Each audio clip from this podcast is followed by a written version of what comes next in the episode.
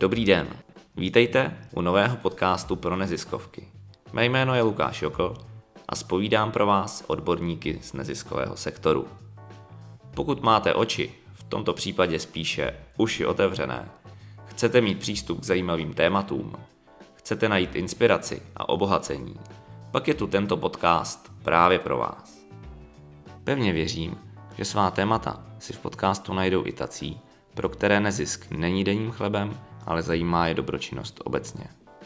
Podcast bude přinášet cené informace také pro dárce, firmy a dobrovolníky, kteří chtějí darovat peníze nebo přiložit ruku k dílu a hledají toho správného příjemce pomoci. Podcast provozuje spolek CRM pro neziskovky.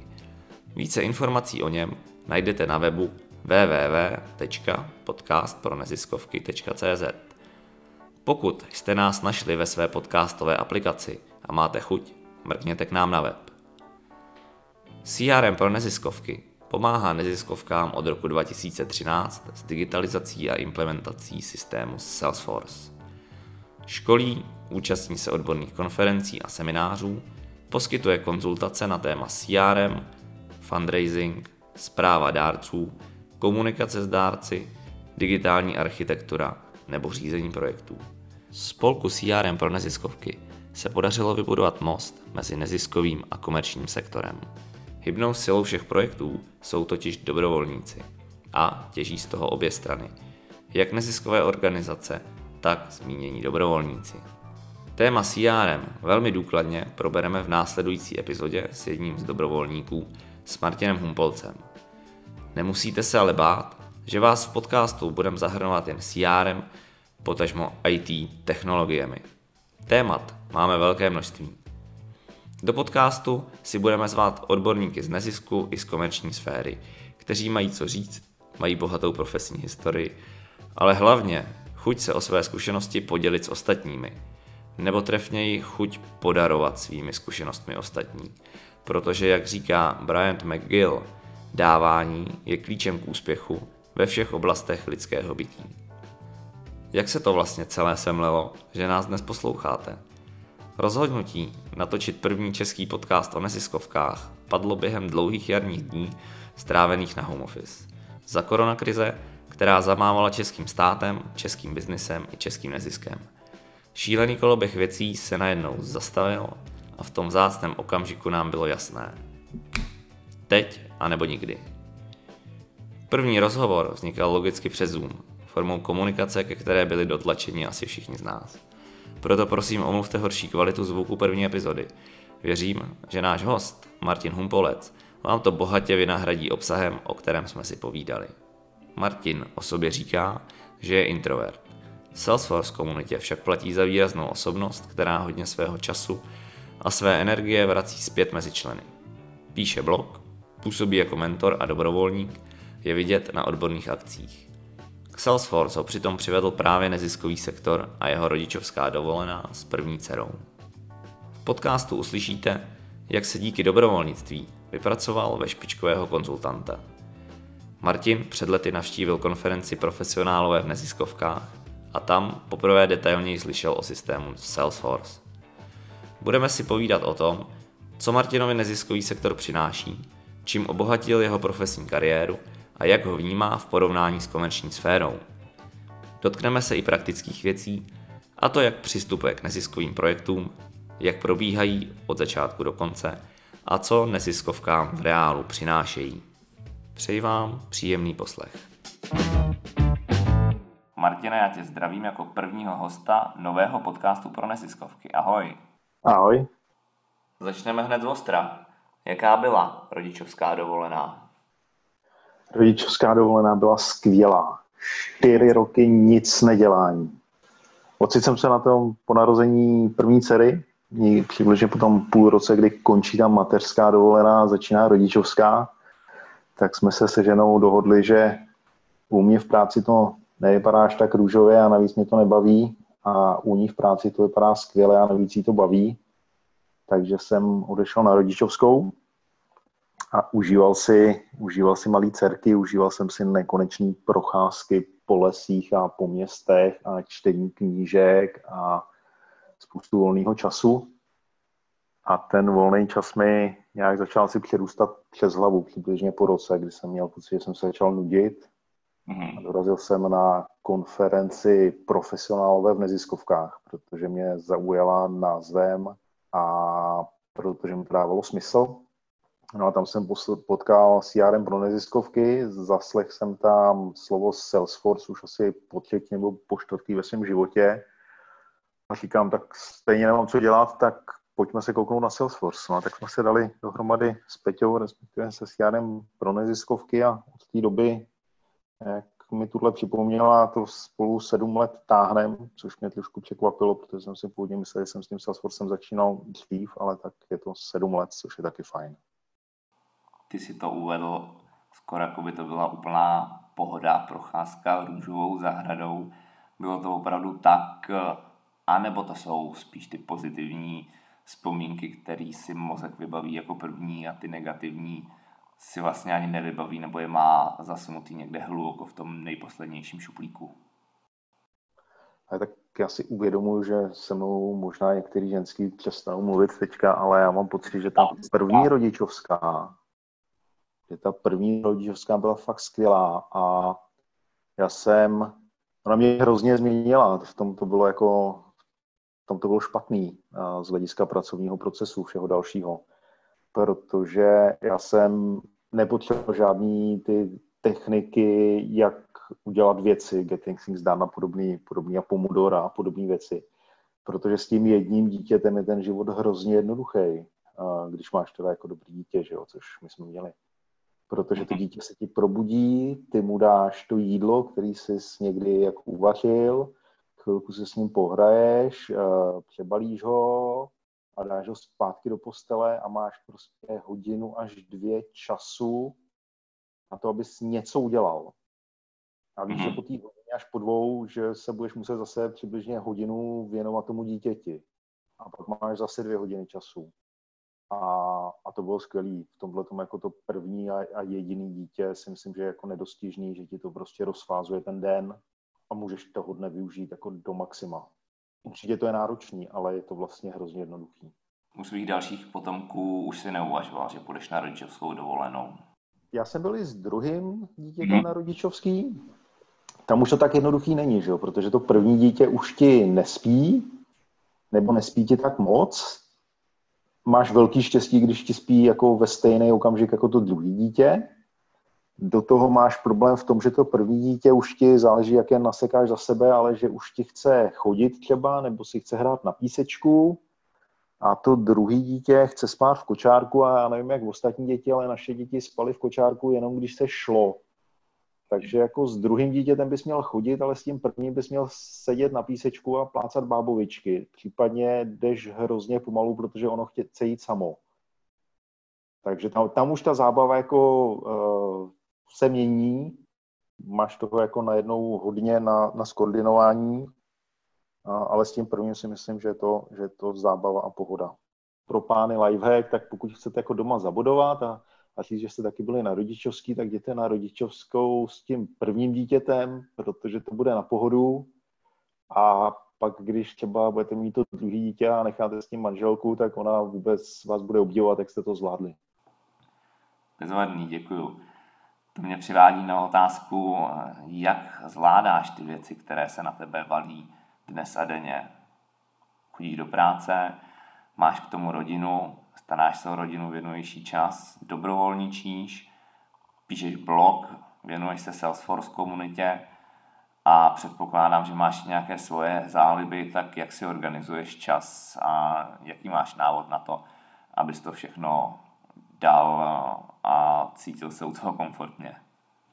Tak to asi jako na to mi, jestli to vyjasním s tou, s tou rodinou, jestli mám pocit, že se jim intenzivně věnuju nebo ne. Já doufám, že se jim věnuju ty, jak jsi to podal, tak to zní jako, že toho dělám hrozně moc a současně já, když pozoruju to svoje okolí, respektive ty svoje známí eh, po celém světě, tak mám pocit, že vlastně nedělám vůbec nic, že mám pocit, že oni toho zvládají prostě desetkrát tolik a není mi jasný, jak to dělají.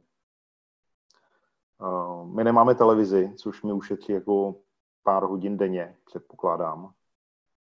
A, a pak, je to, mm-hmm. Pak je to o tom, jak si nastavíš priority. No.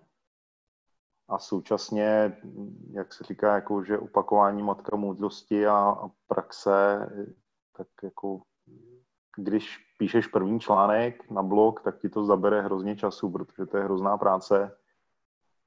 Já ten blog píšu, nevím, 15 let možná, takže pro mě ten článek už v dnešní době možná je šidím, možná jenom píšu rychle, ale pro mě napsat ten článek je otázka půl hodinky, hodinky. Mm. No, fakt jako dlouhý článek, na který musím dělat si nějaký rešerže, tak je to díl. Ale spousta těch článků, které na tom blogu jsou, tak jsou fakt jako otázka prostě té půl hodinky. Takže to není jako něco, co by vznikalo několik dní, což bude ta situace, ve které budeš, když s tím budeš začínat. Takže jestli to celý chápu správně, tak svůj návod bys schrnul do dvou slov. Brutální efektivita. Jo. Jo. Dobře tedy, takže už druhý lifehack dnešního rozhovoru je být brutálně efektivní se vyplatí. Pojď se ještě na chvíli vrátit ke zmiňované konferenci, o které jsme se bavili, ke konferenci profesionálů v neziskovkách. Tebe zaujala myšlenka pomáhat jako profesionál tím, co umíš, takže se na ní vypravil, potkal jsi tam lidi ze CRM pro neziskovky a to setkání tě posunulo směrem k Salesforce, směrem k CRM a směrem k tomu, co děláš. Takže se to stalo takovou životní křižovatkou, ze které se vydal směrem k tomu, co děláš dneska. Je to tak? Je to tak. Já jsem vlastně začal, že svoji pracovní kariéru někdy na přelomu tisíciletí, nebo století, tisíciletí. A já jsem dělal z Lotus Notes, což je nástroj, který je hodně podobný Salesforce. Propaguje taky tu myšlenku toho rapidního vývoje, to znamená, že převážně klikáš, ideálně moc neprogramuješ, ty věci vznikají snadno a rychle. A já jsem vlastně, to typické použití toho produktu byly různý CRM řešení, různý workflow a back-officeové agendy, různý schvalovací procesy a všechny tyhle věci, které si myslím, že jsou náplní většiny implementací i v Salesforce. Takže tam jakoby ty, ty teoretické nebo biznisové znalosti, které jsem měl z té doby předtím, tak se krásně přenesly do toho Salesforceu. Musel jsem se akorát naučit jinou technologii, a když na tím můžu zpětně, tak vlastně bylo hrozně zajímavé, že v té době plus minus několik let právě i spousta lidí z té lotusové bubliny a začala přicházet do Salesforceu. A, takže jsme se tam všichni začali najednou potkávat. Všichni ty, kteří předtím blogovali o, o Lotusech, tak najednou začali blogovat o Salesforceu. A stejně tak se změnily naše Twittery, a případně se založili byl tam takový ten přerod, takový to, takový to světlo, že je to nejenom o tom, že jsem od, na té konferenci o tom slyšel po několikátý, o tom, že a to vypadá podobně, že bych se to mohl snadno naučit, ale vlastně i ta komunita, kterou jsem jako vnímal předtím, tak najednou mě jako utvrzovala v tom, že ten směr je správný, protože prostě jdou stejným směrem. Myslíš si, že ve světle toho, co říkáš, že lidi začali přecházet k Salesforceu, ta komunita se začala vytvářet, Čechách nebo v Česku, takže by se k němu dostal i ty dřív nebo později nebýt té konference? No z dnešního pohledu, z dnešního pohledu si myslím, že doufám, že ano, protože Lotus Notes nebo IBM Notes v dnešní době, nebo dneska už to není ani, ani IBM Notes, oni to zase prodali nějakým Číňanům. Tak pořád tady ten produkt je, hmm. pořád se na něm funguje, ta komunita je určitě menší než ta Salesforce, nicméně je, je celosvětově semknutá. Ale jsem za tu změnu rád, jako rád, rád jsem se posunul, myslím si, že jsem se naučil spoustu nových věcí. Salesforce pokrývá spoustu oblastí, které ty Lotusy nepokrývaly. Takže mi to zase dává jako prostor pro další učení něčeho víc, což zase jako zapadá do nějaké mojí filozofie. No a mimo ten čistě profesionální motiv, byl tam i nějaký přesah směrem k dobročinnosti, že si chtěl prostě jenom pomáhat, přispět na nějakou dobrou věc?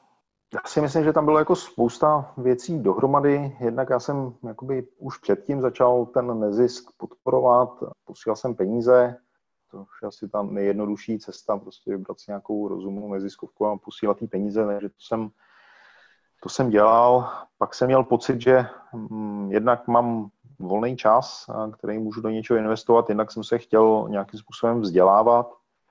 A s tím mám velký problém je učit se do šuplíku. Já prostě neumím se učit na nějakých modelových případech, který si sám vymyslím. Pro mě ten, ta reálná potřeba je výrazně lepší, protože jednak mám pocit něčeho užitečného, jednak asi si nedokážu ty scénáře vymyslet tak pestrý.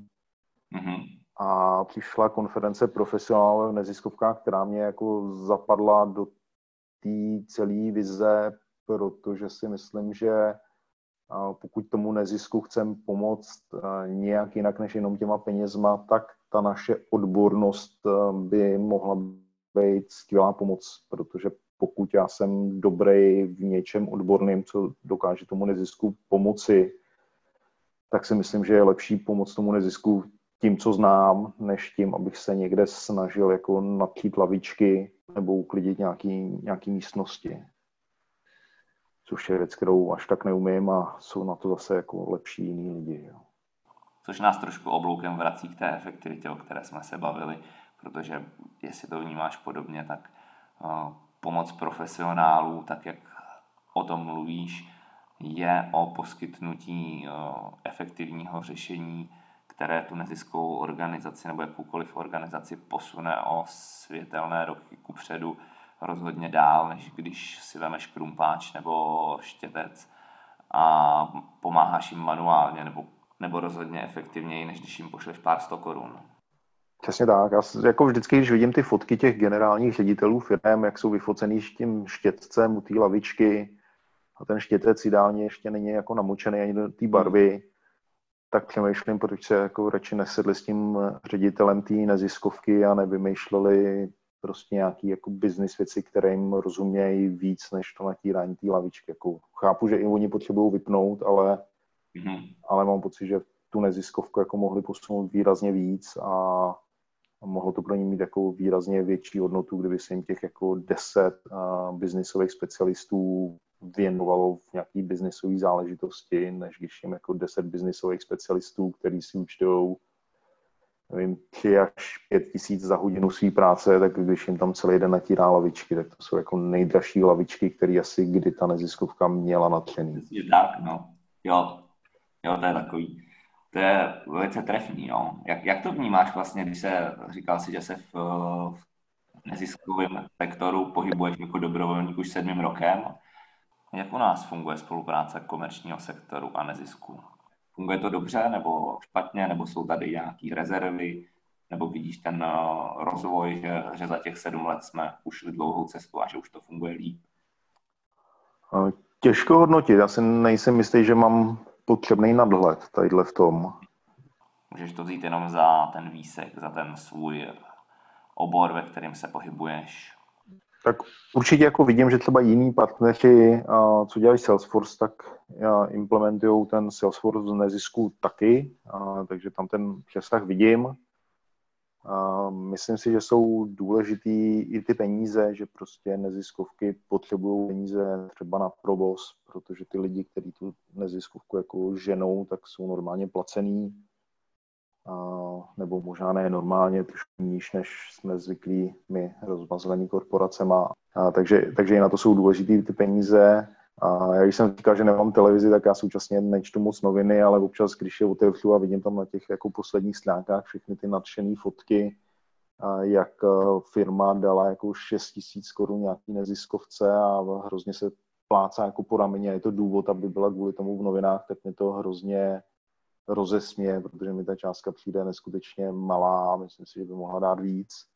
Do toho je ta odbornost, kde si myslím, že eh, zase to vezmu jako na svého zaměstnavatele, kterýho nemusíme jmenovat, protože lidi, kteří to budou chtít zjistit, tak si to zjistí, tak my tady máme samozřejmě nějaký, nějakou podporu nezisku, že můžeme eh, podporovat nezisk v našem pracovním čase. Mm-hmm. A pokud si to pamatuju správně, tak je to asi jeden den v roce. Což mně přijde, jako kdyby to byl den měsíčně, tak mi to začíná jako přicházet jako je to neskutečně drahý pro tu firmu, rozumím, ale začíná mi to přicházet užitečný. Ale věnovat jeden den v roce nezisku, a tak to mám pocit, že plácnutí do vody je to krásný CSR gesto, ale vlastně je to jako relativně na nic. No. Ten druhý pohled samozřejmě je, že nás tady nějakých 15 v dnešní době, tak je to jako 15 dní ročně, no. což je jako velký, že jo. Když pak porovnáš tu práci profesionálů versus uh, finanční dary, tak to pak samozřejmě kolikrát je neporovnatelný potom, že jo. Když firma dá pár tisíci korun versus uh, když tam pošle do neziskovky své lidi, vymyslí něco, co ji posune dál, tak to za prvé posune dál, za druhé uh, získá práci, kterou, jak jsi říkal, ohodnotíš třeba třema až pěti tisícema korun za hodinu. To jsou pak úplně jiný čísla. Navíc, když tam pomůže deset lidí s takovouhle hodinovou sazbou, tak to už jsou obrovský dary. No, je to tak. A současně já si myslím, že ta pomoc tomu nezisku, že mi pořád na ten nezisk koukám jako na něco jednoduchého. Na jedné konferenci to krásně nějaký ten člověk z nezisku řekl, já jsem tady, jsem normálně oblečený ve obleku, vy si všichni myslíte, že chodíme v těch jako flanelkách a my jsme prostě normální, normální firmy, který se snaží vydělávat, akorát, že nevyděláváme na naše akcionáře, ale vyděláváme na to, abychom mohli poskytovat dobro. Takže ten, ten biznis těch neziskovek je, jako když implementujeme Salesforce, tak jako hodně podobný tomu, co chtějí ty ziskovky. Uh-huh. A já si myslím, že jako pro toho, ať už konzultanta na volný noze nebo zaměstnaného, tak ta implementace v tom nezisku buď se procvičí v těch věcech, který zná, nebo mu to umožní si vyzkoušet něco nového, ať už to je prostě komunikace s lidma, sbírání podkladů, školení nebo opravdu nastavování toho systému. Mm-hmm. A zvláště když je třeba někdo jako na juniorní pozici, tak se tam může naučit hrozně moc. A současně, a to je zpráva, kterou ale nemám z Česka, to je zpráva, kterou mám ze zahraničí, tak ze zahraničí vlastně hrozně odrazují od toho, aby ty neziskové projekty dělali ty junioři a aby to lidi brali jako tu cestu, jak se ten systém naučit. A ten důvod je velmi prostý a ten důvod je ten, že ta nezisková sféra nemá prostředky a teď se bavíme jak o finančních, tak o těch časových prostředcích nebo o té energii, napravovat ty chyby. To znamená, když ten dobrovolník tu implementaci udělá špatně, tak ta neziskovka vlastně nemá sílu si pozvat někoho jiného, kdo by to opravil. A takže vlastně jí uděláme medvědí službu. Tomu naprosto rozumím. U vás to funguje tak, že junioři dělají implementace, ale, ale zároveň vím, že ty mentoruješ, takže juniorní konzultant vždycky má někoho, na koho se může obrátit a kdo mu poradí. Hodně mentoruju, tam je to spíš o tom fakt, aby si to jako člověk, jak ten, který se třeba chce dostat do toho oboru a, a říká je, tyjo, tak prostě takhle naberu praxi úplně jako jednoduše, tak uh, ty firmy, které to vlastně dělají jako to svoje CSR aktivitu, tak aby si uvědomili, že prostě poslat tam bandu juniorů, který to tam nějak jako sflákají a pak si napíšeme, jak jsme naimplementovali a tam ta Salesforce, takže to nemusí být ta správná cesta, že ten, že ten mentoring a ta možná kontrola, což zní jako hrozně, hrozně ostře, ale ona je důležitá, že prostě bez toho eh, se tam můžou napáchat škody, které se pak budou jako těžko napravovat.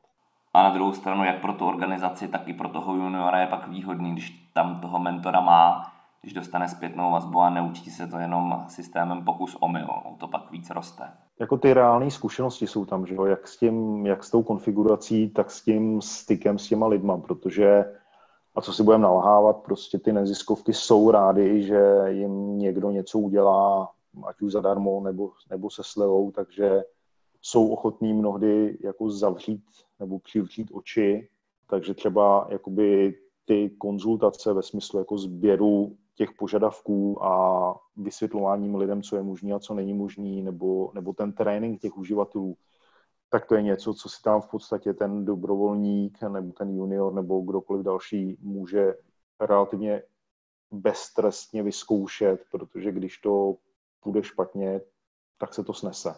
A snese se to výrazně líp, než na tom projektu za mnoho milionů euro, který potom bude dělat prostě někde v reálu. Méně stresu. Méně stresu, no. Je to tak. Když už se bavíme o juniorních eh, konzultantech, o nabírání zkušeností, o začátcích, tak eh, pojďme se bavit i o tobě.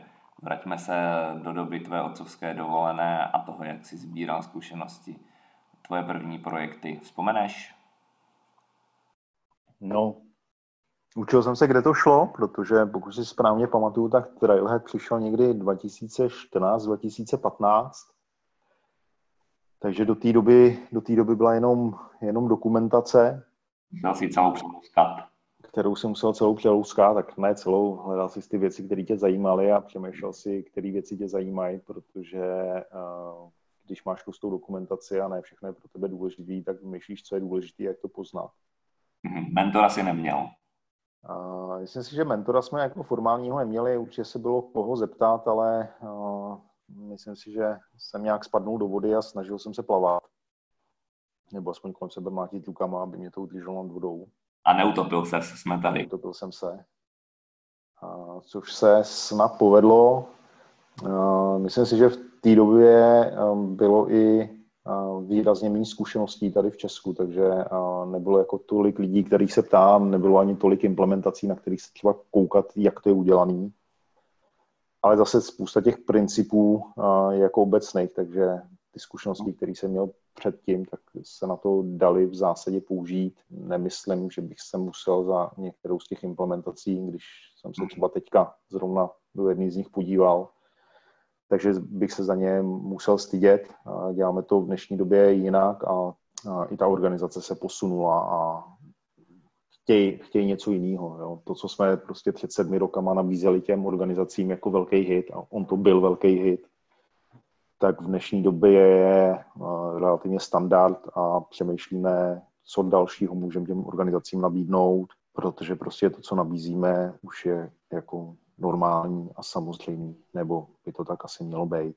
Ale samozřejmě zase i ty neziskovky tím posouváme, že jo. Jasně, jasně. Nicméně byla to třeba výhoda, nebo bavilo tě to o to víc, že to bylo pole neorané, jak říkáš?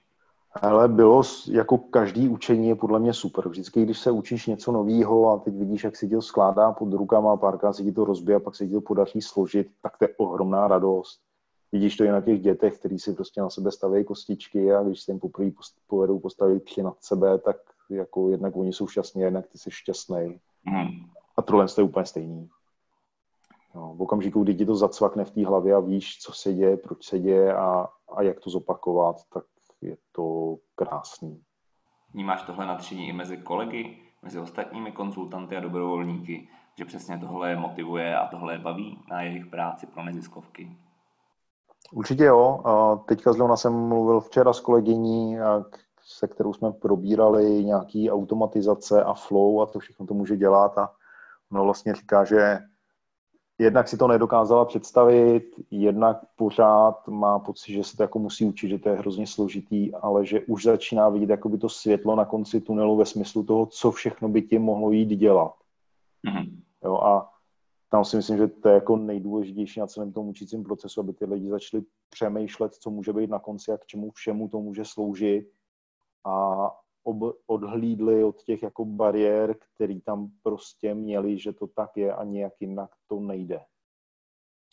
Jasně. A pak se ty dveře naplno otevřou, vidíš to světlo a možná v nezisku ho vidíš trošku jednodušeji než v komerci, nebo dostaneš se k němu jednodušší cestou, rychlejší a efektivnější a o to, to je zábavnější.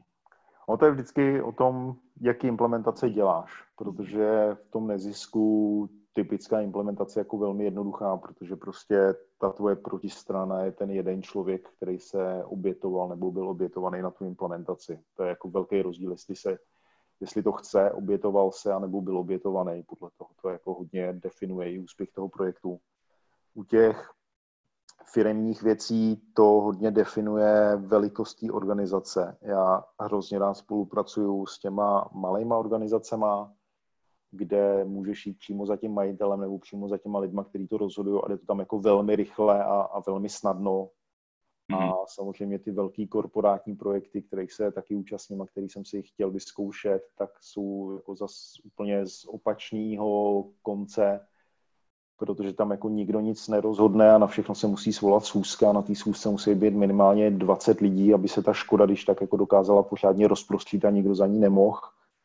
Takže ti to učí zase jiným taktikám a, a jiný věci to v tobě posiluje, abys byl schopný v takovém prostředí přežít a možná ti to pak vylepší pro ty menší projekty, no. Snad. Určitě, já myslím, že jo, a nebo tě minimálně bufou víc baví. Jo. Vzpomeneš na svůj první projekt pro CRM pro neziskovky? Hele, já myslím, že můj první projekt, uh, určitě první, který si pamatuju a ke kterému jsem teďka zrovna příčích zase dál a jsem za to hrozně rád, uh, bylo SKVčko. Hmm. Uh, to sportovní klub vozíčkářů. Jsme jim to naimplementovali, Oni to pak obalili spoustou dalších věcí a sami si to vylepšili výrazným způsobem. A já jsem teďka do toho koukal, tuším, na konci loňského roku, když jsem tam dělal nějakou konzultaci, předtím jsem to zase jako dva nebo tři roky neviděl vůbec. To si myslím, že jsou ty okamžiky, které jako dobrovolníka potěší, že vidí, že ta organizace to prostě pořád používá, vidíš, že našli tu sílu se v tom sami vzdělat a nějakým způsobem si to vylepšit a posunout. A teďka ty přicházíš k něčemu trochu jinému, než co si pamatuješ, že jsi tam nechával. A je to takový, taková satisfakce tam je. Takže to bylo a. super. Mm-hmm. Takže tě vlastně baví i ta uh, rovina uh, posouvání lidí, že když zmiňuješ, že, uh, že jsi něco naimplementoval, oni se do toho možná sami zapálili, nebo předpokládám, že i ty na tom měl podíl, že, že jim to dokázal vysvětlit a interpretovat tak, že je to baví a stojí jim za to ten systém dál rozvíjet, nejenom používat. Ale já jsem hrozně línej člověk. No to možná není vidět, ale já to od sobě říkám a myslím si, že to je fakt. To znamená, jak když mám klienta, tak se ho snažím naučit, aby spoustu těch věcí dokázal udělat sám, mm-hmm. nebo aby o nich alespoň dokázal přemýšlet a vymýšlet. Takže pro mě jako nejhorší klient je ten klient, který chce posunout nebo prohodit dvě políčka na page layoutu a není línej to sepsat a ideálně urgovat, protože prostě prohodit ty dvě políčka na page layoutu, když ví jak, tak je otázka asi jako deseti vteřin. A co je pro mě hrozně důležitý a uvědomil jsem si to na několika projektech, když já je naučím, jak si upravit ten page layout, případně jak si tam rozšířit další políčka, tak je to ohromným způsobem osvobodí. Protože mě na spoustě eh, těch implementací ty lidi posílali jakoby první rozvržení, jak ty políčka mají být na tom formuláři, jsme udělali společně. A pak to začnou používat a zjistí, že to není ono takže ti pošlou, nejdřív to popíšou, tohle políčko dej dolů a tohle dej nahoru a ty to z toho popisu zkusíš nějak jako vydedukovat a přeházet. A úplně se to nepovede, tak to nějak jako doladíte druhým e-mailem. Pak za týden zjistí, že to chtějí zase přehodit a protože minule tím textem to nebylo ono, tak na to udělají papír a pěkně to tam načárají tuštičkama, co kde má jít a strávit tím jako hrozně moc času, tak ty se k tomu zase jako po nějakým čase dostaneš, jo? protože prostě na to neskočíš rovnou, ale teďka ti to dva, tři dny třeba trvá, než se k tomu dostaneš, a abys to udělal. Tak jim to přiházíš ty políčka, oni zase na to koukají a zase zjistí, že to je špatně, ale už po čtvrtý je jim hrozně blbý ti psát, že by to chtěli zase jako posunout, tak s tím zkusej nějak žít. Když to, když je naučíš, aby si to udělali sami, tak oni si všechny tyhle změny, které ti prostě marně a jako horko těžko 10 minut sepisujou, tak oni si je během prostě půl minuty nebo minuty udělají sami. Zkusili s tím den nebo dva žít a pak to zase přehází a zase a zase a zase a přehází to třeba 20krát za sebou, až jsou s tím opravdu spokojení to by nebylo možné, kdybych já nebyl línej a neřekl jim prostě, hele, koukněte, takhle jednoduše se to dělá, tak to pojďte takhle jednoduše udělat a vůbec mi, vůbec mi s tím nepište, protože tím prostě plejtváme čas nás všech mm-hmm. a ještě ne, nezískáváte něco, co vám bude jako optimálně sloužit. No, ale všeobecně známo, že lenost je motorem pokroku, že jo? Přesně tak, jak to říkáš. Jo, je to tak, no. Dostávám se teď trochu víc do hloubky toho, co děláš. Zkus mi povědět a posluchačům, jak ta práce je poskládaná, čím začíná. Já mám takovou představu, že nejdřív přijdeš do organizace, řeknete si, na co systém budou používat, uděláte si nějakou prvotní analýzu, to je asi velice důležitý krok na začátek, zanalizovat si potřeby klienta. To je důležitý krok, který já hrozně rád přeskakuju. A ten důvod, proč ho přeskakuju, je zase, já to zase svaluju na tu lenost, protože na to se dokáže, proto mají všichni pochopení a dokáže se na to svít hrozně moc. Mm-hmm. A pro mě nejhorší zkušenosti z projektů, zase jsem takový projekt měl loni, bylo, že jsme nechtěli toho zákazníka nějakým způsobem ovlivňovat. Mm-hmm. A tak jsme za ním šli a bylo nás tam asi deset té zasedačce, byli jsme tam celý den a bavili jsme se o tom, jak evidovat úkoly. A jaký by tam měly být políčka a jestli by tohle mělo být nahoře a tohle dole a jaký by měly mít hodnoty ty políčka a jestli by to mohlo nějak třeba upozorňovat a tímhle jsme spokojeně v těch deseti lidí, lidech zabili celý den. Bylo to hrozně fajn. Byl hrozně drahý meeting. Byl hrozně drahý ten meeting. A nejlepší na tom meetingu bylo, že po tom dni jsme došli k tomu, co je v Salesforceu standardně. Takže ten meeting byl vlastně úplně zbytečný. A kdybychom ten meeting zahájili tím, že bychom jim ukázali, jak ta evidence úkolů v Salesforce funguje, hmm a řekli, a takhle to bude, pokud nevymyslíte něco zázračně jiného, tak jsme mohli být po deseti minutách hotoví a všichni jsme mohli být hrozně spokojení. Mm-hmm. Takže já v dnešní době, když vlastně jdu do té neziskovky, kde implementujeme ten projekt, tak já mám pocit, že většina těch neziskovek, když za náma jde, tak žije v nějakých Excelech, kterých má víc či míň a v tom jsou nějak spokojení. Takže pro mě vlastně je hrozně důležitý se s nima pobavit o tom, co v těch Excelech, který chtějí nahradit, mají. Pak se pobavíme možná o nějakých jako základních procesech, co by se mělo dít a co by se nemělo dít. A to je podle mě povídání tak jako na hodinku až na dvě, takový spíš jako oťukání a seznámení se a porozumění tomu nezisku jako takovýmu. A o tom Salesforceu se ideálně nebavím vůbec, protože mám pocit, že i pokud ho někdy viděli, tak ho vlastně viděli z rychlíků a když ho to vidíš jako poprvé, tak všechno vypadá dobře. Takže já potom radši, pokud tam není jako něco v tomhle povídání, co by mě zarazilo a zaujalo, tak radši jakoby nastřelím nějakou standardní implementaci, tak jak ji v dnešní době děláme.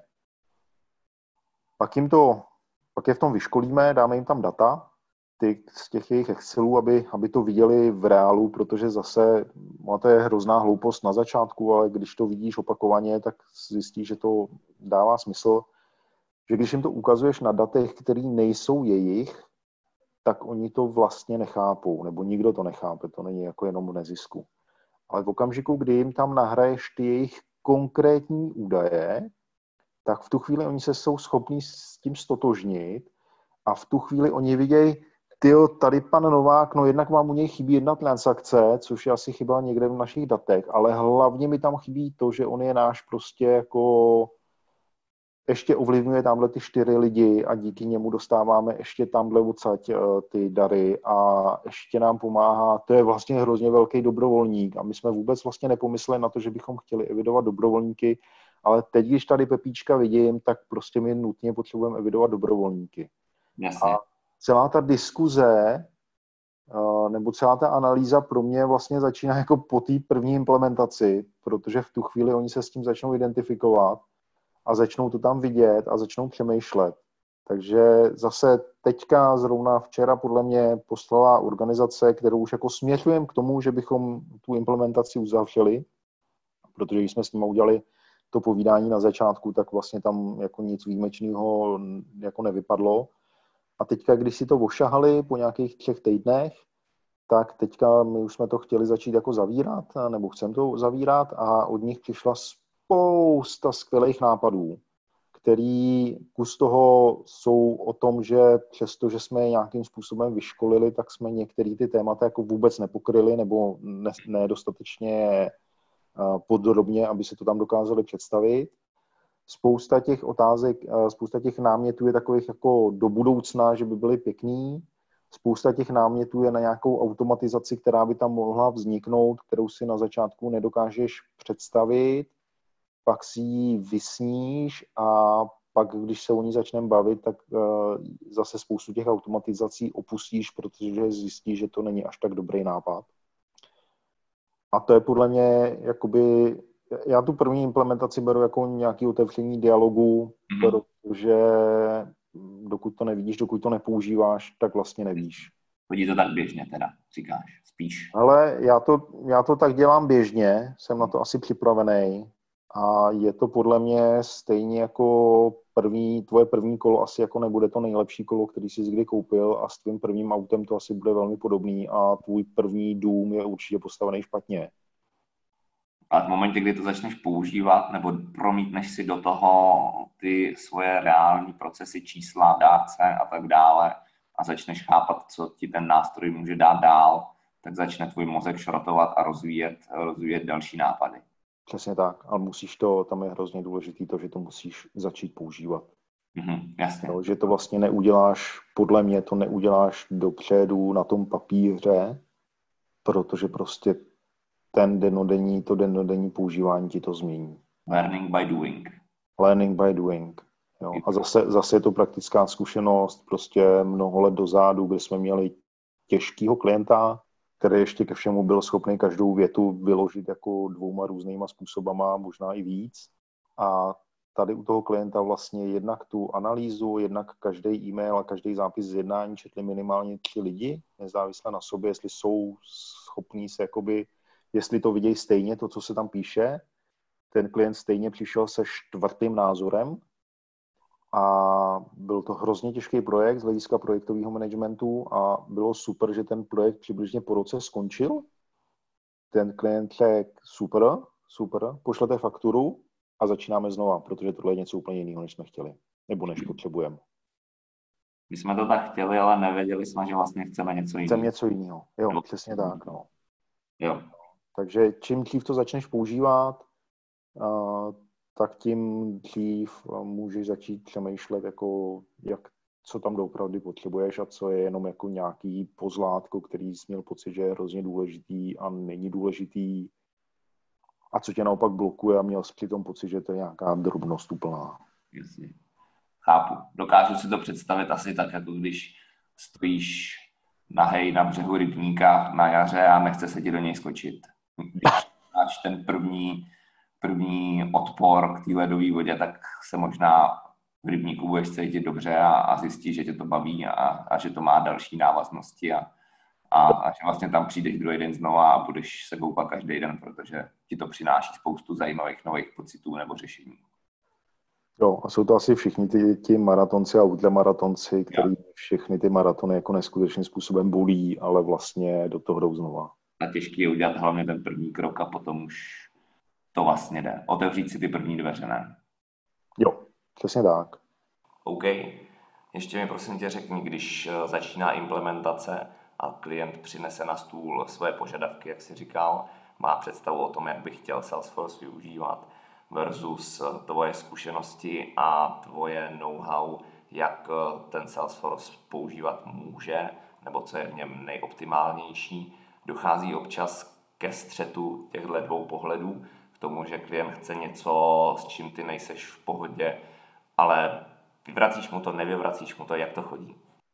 Ale tam jsou podle mě tři varianty, mm, které mají spoustu podvariant. Tak první varianta určitě je, že prostě zákazník, náš zákazník, náš pán, to je pravidlo, který pořád by jako mělo platit a, a u mě i platí do jisté míry. A tou jistou mírou je, že když ten zákazník prostě chce něco, co vidí, že mu jako uškodí, a, tak bys mu to jako neměl dodat, protože, protože ty prostě už víš, že mu to uškodí. On to nevidí teď, ale ty víš, že za půl roku to prostě bude špatně.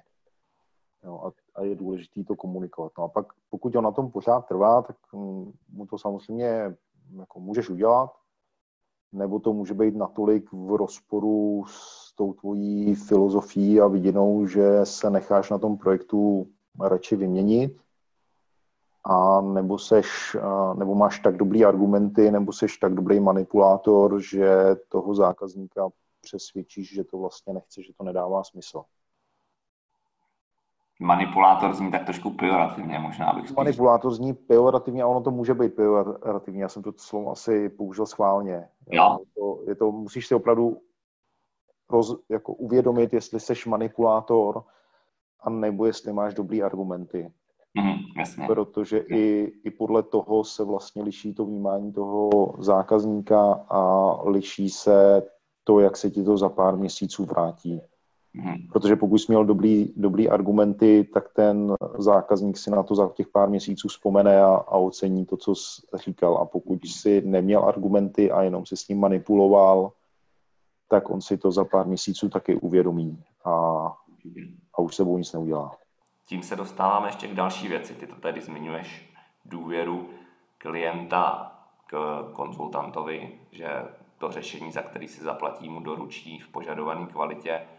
Už to není jenom o profesních znalostech, ale i o nějaký mezilidský komunikaci, o nějakém vztahu, o chemii, jak ten klient si sedne s konzultantem a jak spolu dokážou fungovat, aby ten projekt dotáhne do zdárného konce. Komunikace je určitě důležitá. Mm, je to, je to velká část úspěchu toho projektu. Jak si obě ty strany sednou nebo nesednou. A to předpokládám jak v komerční sféře, tak v neziskové. Ty se pohybuješ v obou, já bych toho rád využil a poprosil tě o srovnání neziskových organizací a komerčních firm. Ne teďka z pohledu jejich velikosti nebo z pohledu toho, kolik točí peněz, ale spíš z pohledu jejich profesního přístupu, toho, jak fungují, jak pracují. Hmm. Tam ty rozdíly nejsou a současně jsou. Myslím si, že nejsou tam, kde bychom je čekali. Mm-hmm. To znamená, spousta lidí má pocit, že ta nezisková sféra je něco jako hodně jednoduchýho a že to je nezajímavý a že se tam nic nenaučíš. Ale toho mýho pohledu, a teď se můžu koukat i na ty ziskové firmy, na ty malé i na ty ohromné ziskové firmy, tak ve velmi většině případů to finální řešení, který dodáš všem těm třem typům společností, tomu nezisku, té malé výdělečné firmě, tak ty velké korporaci, tak ty řešení jsou ve většině případů jako hodně podobný.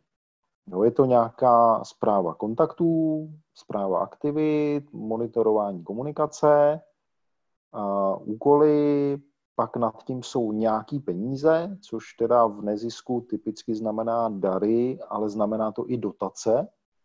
A ta mhm. dotace, o který my máme pocit, že dotace je prostě ty peníze, které jim spadnou do klína a na kterými jsme se všichni složili, tak ve skutečnosti to je normální prodejní projekt, na kterým máš vlastně výrazně víc konkurentů než většina těch biznisových firm konkurentů toho konkrétního zákazníka. A jedinou výhodou možná je, že je relativně malý okruh těch zákazníků, který ti tu dotaci poskytnou. Mm-hmm. No, když to jakoby biznisová firma má typicky jako velký okruh potenciálních zákazníků, ve kterém musí najít to, toho pravého. Ale to je jakoby problém těch obchodáků a to není až tak problém toho systému. Ta evidence a, a trackování těch obchodních příležitostí lomeno dotací je v zásadě stejná v zisku i nezisku. Mm-hmm.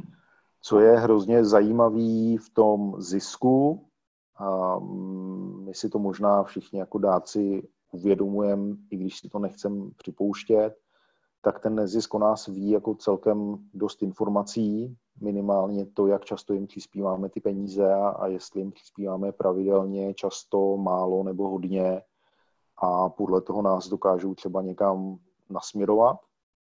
A typická neziskovka prostě ví, kdo jsou její top dárci, který dárci dávají často a i když mají těch dárců prostě pár set tisíc, tak ty mnohý z těch dárců prostě znají jakoby a, a podle jména fakt jako vědějí, kolik tak řádově jim ten člověk dal peněz a podobné věci.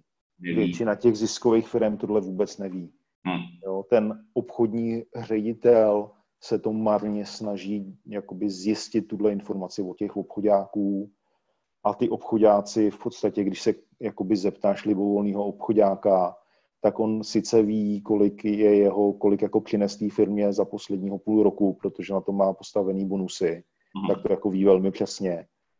Ale kdyby se ho zeptal, který je jeho top zákazník, tak to velmi pravděpodobně jako nedá dohromady. Bude si pamatovat toho nejhlasitějšího nebo toho posledního, ale možná ho překvapí, který objednává opravdu jako nejvíc což je hodně legrační, když si uvědomíme, a všichni to víme, že získat nového zákazníka, potažmo dárce, je velice náročná záležitost, jak časově, tak finančně.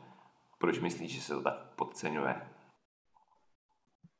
Já si myslím, že to je ten pocit toho ziskového sektoru, že, že, že ten hlub, co máš v hrsti, tak toho máš. Hmm. A teďka musíš schánět ty vrabce na střeše, abys měl dalšího. A tak všichni koukají všude, kde by koho dalšího sehnali a zapomínají na ty holuby, který už v té hrsti mají. Nemyslíš, že to je i tím, že neziskový organizace mají přece jen omezenější zdroje, než jsou v komerční sféře, to znamená, že si musí víc vážit těch holubů a líp cílit na ty vrabce, o kterých si mluvil? Může být, Nevím, nikdy jsem asi o tom z tohohle úhlu nepřemýšlel, protože když se pak koukám na ten nezisk a vidím, jak oni jako velmi přesně vědějí o těch dárcích, eh, kdo je ten top a kdo je ten, eh, kdo jim dává pravidelně a kdo by mohl dát příští týden, protože prostě je to vidět v nějakých trendech, tak mě překvapuje, jak málo s těma informacemi pracují v tom marketingu zase oni vidějí jakoby ten aktuální stav a oni třeba jsou i schopní predikovat, jako jak dopadne, jak to teda dopadne letos, jestli budou mít ty zdroje na ty svoje činnosti nebo nebudou. V tom jsou skvělí, ale mám pocit, že by mohli, že pořád jakoby většiny z nich vidím ten marketing takový to jako jedna velikost pro všechny, mm-hmm. místo aby přemýšleli, že vlastně podle těch údajů, který mají, tak aby zkusili ten marketing nějakým způsobem poupravit a možná díky tomu vlastně získali víc těch peněz. To jsi možná psal ve svém jednom ze svých posledních blogových článků, že masový marketing je pro dinosaury. To psala podle mě Katarína, no. Mm-hmm. Která mi napsala teďka článek o marketing cloudu a, a to je přesně jako zas, to, to, ten rozdíl mezi tím biznisem a nebiznisem, protože ten marketing cloud je něco, co nezisk nedostane zadarmo, nezisk to musí zaplatit, stejně jako ten biznis. Mm-hmm. Ale v tom biznisu se na to nějak snadněji hledají peníze, což možná vyplývá zase z toho, že podle nějakých zákonů ten neziskový sektor může na svůj provoz potřebovat jenom nějaký podíl peněz, který dostane a zbytek musí použít na tu svoji jakoby hlavní činnost, na tu podporu těch lidí, který podporuje. Takže hm, jakoby naimplementovat uh, marketing cloud uh, v nezisku je hrozně těžký a těžký to je zase z několika důvodů. Prvním je ty peníze na pořízení a placení toho nástroje, protože je to hodně peněz. Druhá věc, která je tam zase víc vidět, je právě ty lidský zdroje, že když chceš naimplementovat ten marketing cloud, tak tam fakt musíš mít marketáka, který to dokáže naplno využít, který je schopný pro to tvořit obsah a je schopný nad tím přemýšlet. A to je něco, co, co neuděláš tak jako bokem k té své činnosti, kterou v tu organizaci máš. Tam fakt jako musí vzniknout prostě jedna, minimálně jedna pozice, která se tomu bude naplno věnovat No. A je to něco úplně jiného, než stvořit jednou měsíčně ten newsletter, který posíláš dárcům, ve kterém se píše prostě, který všechny aktivity udělal a, a konec. No. Už jenom to, že můžeš prostě každý ten e-mail customizovat pro každého toho dárce a něco jiného tam vypíchnout, znamená, že toho musíš vytvořit vlastně hrozně, hrozně moc. Takže tam si myslím, že ten biznis se fakt od toho nezisku jako hodně liší v tom, že v tom biznisu si snadnějc utratíš ty peníze a snadněji si možná vytvoříš to nový pracovní místo na toho člověka, který se tomu bude věnovat. Mm-hmm. Řekl bych, že jsme se teďka dotkli zajímavého a každopádně důležitého tématu, protože říkali jsme, že je tady konkurenční prostředí i v neziskovém sektoru, takže se neziskové organizace musí hodně snažit, aby získali nové dárce a musí se hodně snažit, aby si udrželi ty své stávající. Dává pak smysl, že si je právě udrží tou cílenou komunikací, zajímavým obsahem, marketingem, který produkují a tím pádem vlastně zrealizují konkurenční výhodu oproti jiným, kteří komunikují na všechny stejně, kteří posílají jeden obsah všem, ať je to VIP dárce, ať je to drobný přispěvatel, ať jsou to firmy nebo, nebo jednotlivci.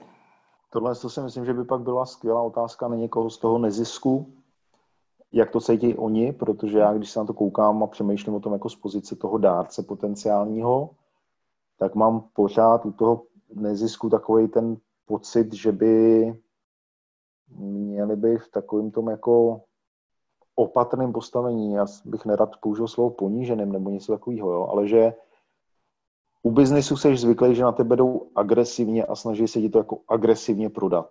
Mm-hmm. Jo, jako proč jste ještě pořídil novou sekačku, když už je prostě jaro. A jsme na to zvyklí. Ale jako u nezisku, prostě kdyby ti ten nezisk poslal, jako proč jste nám ještě neposlal peníze, když teďka víte, že jsme na tom špatně, tak tím se podle mě jako ta neziskovka odepsala, že už jako nikdo nic nedá. Jasně, no. Tak tam je potřeba asi nějaký úměry. Vybavíš si nějaký příklad, kde jsi říkal, tady to vyloženě sedlo, tady je ta komunikace dobře zacílená a ještě dobře sformulovaná. Třeba někde, co na tebe vykouklo teďka z médií. Zase jsem otevřel Forbes teďka vánoční, protože mám pět měsíců spoždění a ve Forbesu psali, že měli vlastně nějakou předvánoční akci a že se že vybrali 23 milionů na charitu. Že hmm. rok předtím vybrali 6 milionů, takže to jako velmi překvapilo. A že je super, že si ty bohatý lidi, kteří na, tý, na tom večeru byli, takže si uvědomují, že na ten večer nejdou se zadarmo najíst a nejdou tam pokecat se známejma a utužit vztahy, ale že ten důvod, proč jsou zvaný na ten večer, je ten, aby vytáhli své peněženky a dali peníze. A že je super, že to spousta těch lidí začíná chápat. Mm-hmm. A to vlastně bylo jako hrozně ostře napsaný, ale má zatím fakt jako myšlenka. Jo, prostě měli bychom si na to asi, asi zvyknout, že je normální prostě podporovat ten nezisk, mm-hmm. čímž možná suplujeme stát. To je jako debata, do které bych nerad šel ale mělo by to být prostě asi součást jako našeho života. A je jedno, jestli to podporujeme finančně, nebo jestli to podporujeme tou odbornou prací, nebo jestli to podporujeme tou jakoby neodbornou prací, která nás třeba posouvá zase v nějaké oblasti, ve které jsme se chtěli my posunout.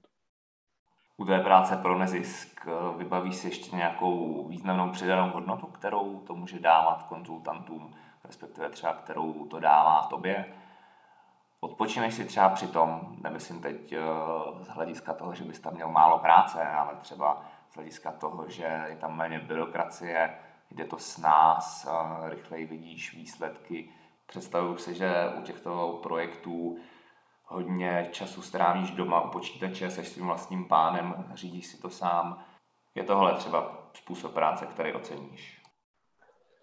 Určitě je to něco, co mi změnilo to vnímání, protože já jsem v podstatě svoji rodičovskou zakončil tím, že jsem naimplementoval Salesforce pro zdravotního klauna. Naimportoval jsem to celý z Prahy a, a naimplementoval jsem to asi v šesti zemích, nebo kolik jich bylo v jednu dobu. Mm-hmm. Celý jsem to udělal vzdáleně, s většinou těch lidí jsem se nikdy jako osobně neviděl, a když opomenu Slováky, kam jsem si ta výlet udělal, tak do žádný jiný země jsem si výlet neudělal. A přestože to občas z nejrůznějších důvodů se zadrhlo, tak si myslím, že ten projekt jsme jako dokončili úspěšně. Většina těch zemí ho pořád používá. Jsem s nima, jsem s nima ve styku.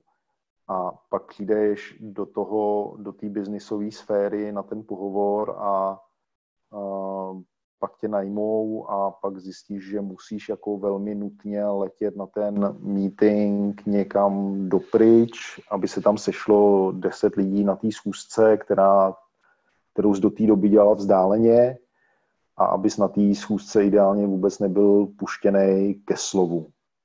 A v tu chvíli vlastně jako přemýšlíš a v tu chvíli pro tebe jakoby ten, ten nezisk jako z tohohle pohledu je odpočinek, protože to celý udělal prostě v klidu, vzdáleně, na pohodu a, a velmi rychle, prostě za hodinu bylo hotovo.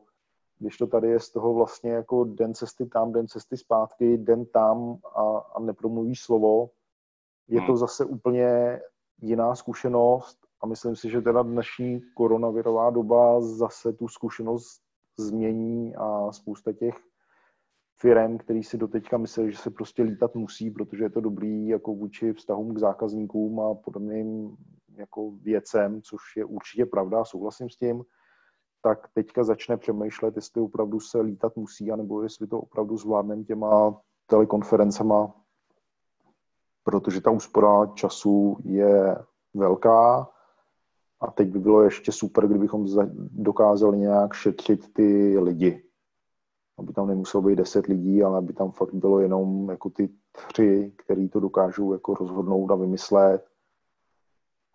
Ty, co k tomu mají co říct. Ty, co k tomu mají co říct, prostě ty, kteří se navzájem budou poslouchat a pak to třeba probrat jakoby s tím širším kolečkem. No. To, to neznamená o tom, že bych těch, těch sedm dalších chtěl zrušit a, a nedat jim prostor, ale spíš to nějak celý přemyslet, aby opravdu ten čas, který té práci věnujeme, tak abychom věnovali efektivně aby to k něčemu vedlo. Mm-hmm. Takže jak tě tak poslouchám, tak si přenášíš ty principy, které nasáváš v neziskovém sektoru, nebo snažíš se je přenášet alespoň do práce v komerční sféře. Snažím se přenášet do své korporace a díky mým neumělým komunikačním zkušenostem nebo schopnostem, tak se mi to, je, je to občas nepříjemné na všechny strany, ale tak nějak se s tím učím. Funguje to. Jo, myslím si, že spousta toho se mění tím směrem, kterým já bych si to představoval. Možná ti ten koronavirus nahrál trošku do karet, ne? Ten koronavirus je pro mě osvobození. No, spoustu introvertů, podle mě. Je to tak, no. Jako za na druhou stranu, co si budeme povídat, výlet do kanceláře je určitě super práce z domova, když nemáte dedikovanou pracovnu a máte doma tři děti, z nichž minimálně jedno byste měli vzdělávat, je výzva, takže do té kanceláře si rád jako zajdu odpočinout. Určitě budu rád cestovat, ale ta cesta by měla mít jako prokazatelný důvod, který dává smysl. Rozumím, rozumím. Uh, myslíš, že bys mohl uh, tyhle ty věci, nebo dali by se tyhle ty věci položit pak na misky váh, když uh, vidíš vedle sebe to, co ti dává profesně neziskový sektor a to, uh, čím pomáháš. Vlastně máš nějaký obohacení svoje profesní a zároveň dobrý pocit, že pomáháš dobrý věci. Co z toho si bereš víc? Nebo je to 50 na 50? Já myslím si, že všechno je to důležitý a nějak se to skládá do celé té skládačky všech těch věcí. Já bych tady nic jako nepreferoval, je to prostě součástí skládačky, abych byl spokojený. Když jsme u té dobročinnosti, jak se vlastně Salesforce samotný nebo Salesforce komunita a lidi, kteří ji tvoří, staví k neziskovým organizacím a pomoci k dobru, jak tohle vnímáš? Eh, podpora nezisku je vlastně zakořeněná v eh, DNA Salesforce od začátku. Eh, je to něco, co možná přitahuje ty lidi, možná si na to zvykají, nevím, ale jako celosvětově je to velký téma celá ta komunita je velký téma, protože zatímco všechny ostatní IT společnosti mají asi takový to typický jako ITácký zastoupení, to znamená, je tam 98% chlapů a pak jsou tam ty dvě ženský nebo 2% ženských, mm-hmm. tak v Salesforce je to v podstatě 50 na 50. Ve světě to hodně vidět, myslím si, že je to vidět i, i v Česku, mm-hmm. že, že tady, když se dělají ty akce Salesforce, tak to jako není není jenom obleková záležitost, ale jsou tam i ty šaty, což je super. Je zajímavý, že to nějak uh, přichází všem těm lidem pod kůži. My jsme vlastně před dvouma rokama, že CRM pro neziskovky organizoval ten NGO Hackathon, kde se nás sešlo, Petra bude mít ty čísla asi přesnější, ale myslím si, že je něco kolem 30 lidí. Mm-hmm. A, a dva dny jsme tam, nebo 24 hodin jsme tam pracovali na nějakých věcech pro nezisk, který se nějakým způsobem dodali a pak se ještě, pak se ještě dodělávali. Uh, loni se mě vlastně ptali některý lidi, jako jestli bude pokračování, že to bylo hrozně, hrozně super. Já jsem vysvětloval, jak ta situace byla, že jsme toho měli takový jako špatný pocit, že se to vlastně jako nedotáhlo a, a že se cítíme trošku jako blbě. A on říkal, to vůbec nevadí, takže letos by měl být zase, zase další hackathon, který bychom chtěli uchopit trochu jiným způsobem než před těma dvouma rokama. Chtěli bychom ho mít víc konkrétní, zaměřený jak na, ten, jak na to delivery, tak na konkrétní neziskovku. A, takže myšlenka současná je, že bychom jednu neziskovku naimplementovali opravdu od začátku do konce, takže každý z těch dobrovolníků, který se s náma zúčastní toho toho hackathonu, tak by si mohl vlastně vyzkoušet cokoliv v celým tom cyklu dodávky. A tím, že se mě na to lidi sami ptají, tak si myslím, že to je jako super. No, že, že, že ty lidi vlastně sami chtějí, sami chtějí pomáhat a to si myslím, že je hrozně cený. Jak vnímáš ty sám sebe uh, uvnitř té Salesforce komunity? Já sám sebe asi nevnímám nebo se nesnažím vnímat. Pro mě je ta komunita asi důležitější než já. Odvádíš pro ní hromadu práce. No, proto se právě nemusím vnímat, takže já jako rád pro tu komunitu odvedu tu práci a jsem hrozně rád, když dokážem ty lidi dát dohromady.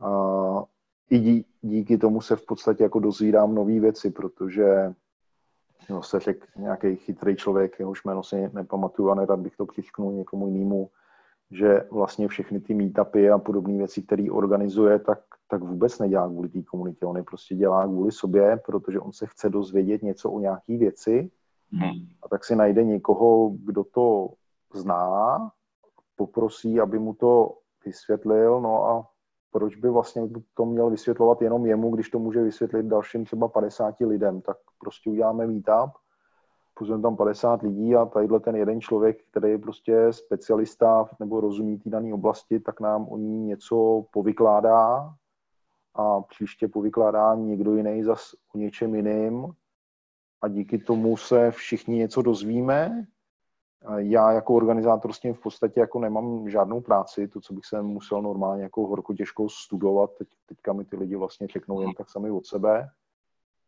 a, a poznáme se všichni. No. Bezvadný. Tak vlastně, když by si skoupil knížku a seděl nad ní několik dní, tak bys tomu musel taky věnovat čas, přesně jak říkáš. A nebo si zorganizuješ meetup a, a máš tam ještě nějaký sociální nadhodnotu. No je to přesně tak, no. Prostě můžeš každou z těch knížek si přečíst sám, což je hrozně super. A nebo prostě každou tu knížku dáš někomu a pak se někde sejdete a oni to, ti to jako v 15 minutách schrnou, že jo. Hmm. A hmm. když to všichni udělají dobře, tak v podstatě tu knížku číst nemusíš, protože oni z toho vydestilují ty důležité informace. Máš tam zpětnou vazbu ještě navíc. Máš tam zpětnou vazbu, možná ty informace, které vydestilovali, možná bys jako vydestiloval trošku některý ještě jako jiný, ale, ale jako v zásadě ti to ušetřilo spoustu času. A dozvěděl ses, a dozvěděl ses možná i ty alternativní pohledy na věc, o kterých si nepřemýšlel, právě tím, že bys tu knížku vnímal nějakým způsobem, tak tím, že ti o ní povypráví někdo jiný, tak vlastně ti tam do toho donese i jako jiný náhled na věc. Hmm. A to je taky důležitý. Takže když schrnu tu mozaiku, tak máš tady svoje zaměstnání, svoji komunitu, nebo ne svoji komunitu, svoje zapojení do komunity, eh, pomáháš v nezisku, mentoruješ, takže tohle je celá mozaika Martina Bumpolce, která dohromady funguje jako celek. Každý střípek tam má svoje místo, kdyby tam nebyl, bylo by to trošku méně zábavný nebo méně rozvíjející a takhle, takhle tě to uspokojuje. Jo, kam se chceš dál rozvíjet? Uh, uvidíme. já jsem vlastně nikdy neplánoval. Já jsem vždycky počkal, až se mi otevřou nějaké dveře.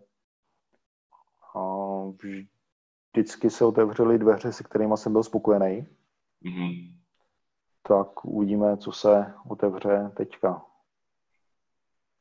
Teďka se jako největší dveře, které se otevřely, tak je mm, certifikace vlastně ta nejvyšší od Salesforceu, to znamená Certified Technical Architect, na kterou jsem se teďka začal připravovat.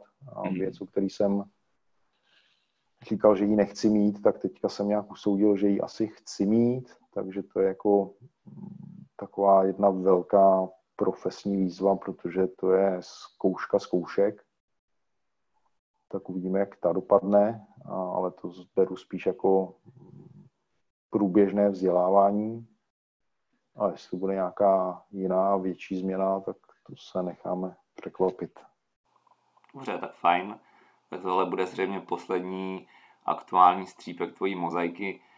Jak to máš, Martine, s life-work balance? Jak dobíš baterky a jak, eh, jak pracuješ na tom, aby byla vyvážená vůči tobě, vůči, vůči tvýmu okolí a vůči tvý rodině, tvým dětem?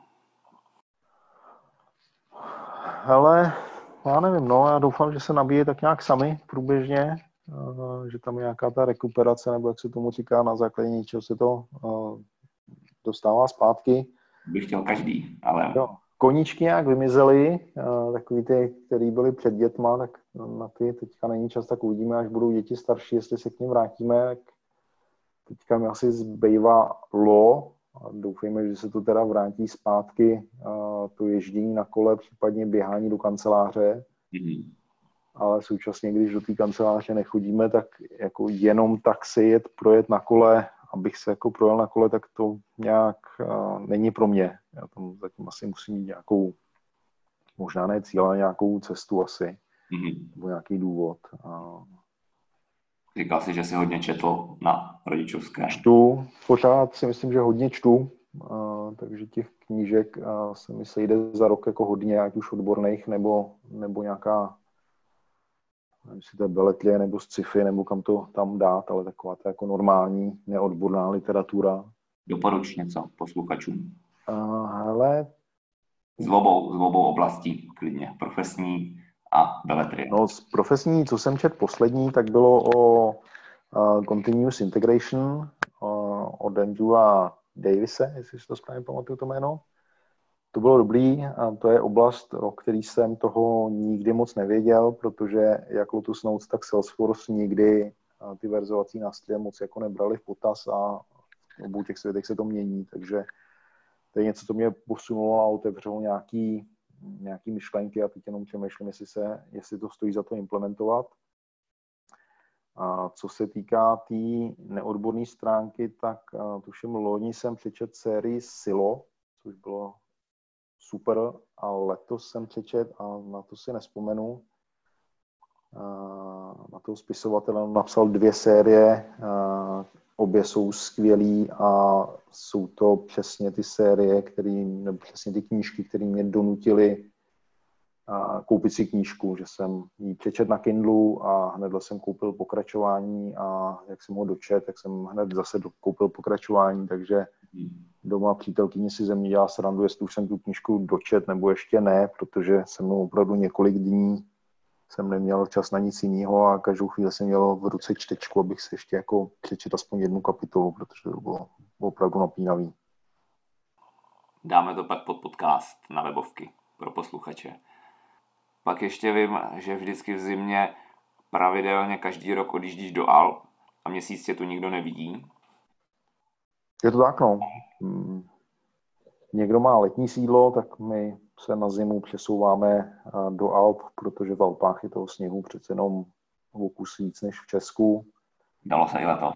Dalo se i letos. Bylo to překvapující, protože ten sníh různě odtával a tekl a byl jenom na sjezdovkách, nebo jsme takový měli pocit, když jsme tam přijeli.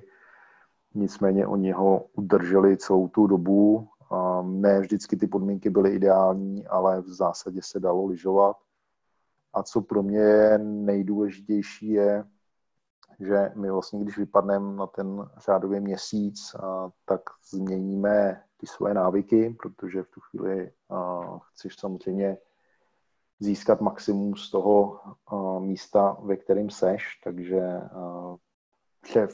přeladíme priority, takže třeba ráno chodíme lyžovat a já začínám pracovat až odpoledne, nebo snažím se pracovat až odpoledne a, a pak teda do noci, a což je otázkou, jak jako odpovídá life work balance nebo neodpovídá, nicméně já jsem s tím spokojený. Současně to, že seš na těch horách prostě měsíc, tak znamená, že vlastně nemusíš ty svahy drtit od rána do večera, ale že když si na něj vlezeš na hodinu, tak jsi spokojený, protože to je prostě přesně to, co si potřeboval. Když je nějaký den ošklivě, tak je prostě ošklivě a nemusíš to žádným způsobem řešit, takže to je hrozně, hrozně fajn.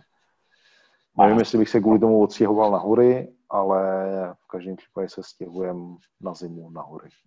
Máte svoje místo, kam jezdíte pravidelně nebo střídáte? A my jsme vlastně celý život, co jsme s přítelkyní, tak jsme asi v žádném středisku nebyli dvakrát, protože jsme vždycky měli pocit, že musíme potkat nějaký další středisko. Nicméně tadyhle v tom konkrétním středisku v Albachtálu jsme teďka byli tuším po čtvrtý, a pořád v tom samém apartmánu, takže už se známe s majitelkou, už prostě pro nás má rezervovaný ten apartmán celý rok, plus se tam za náma sjíždějí kamarádi, takže si myslím, že v lednu jsme snad měli ten apartmán nebo ten dům, ve kterém je asi šest těch pokojů, tak jsme měli skoro celý, protože prostě se tam za náma sjeli prarodiče a tenhle kamarád a tam ty kamarádi a tyhle kamarádi, takže si myslím, že možná by pomalu vyšlo levněji tam ten dům koupit, ale nemáme zatím takové ambice tak zní to skvěle a myslím, že můžeme na téhle pozitivní vlně ukončit náš rozhovor a poděkovat za něj. Díky moc. Bylo to super povídání.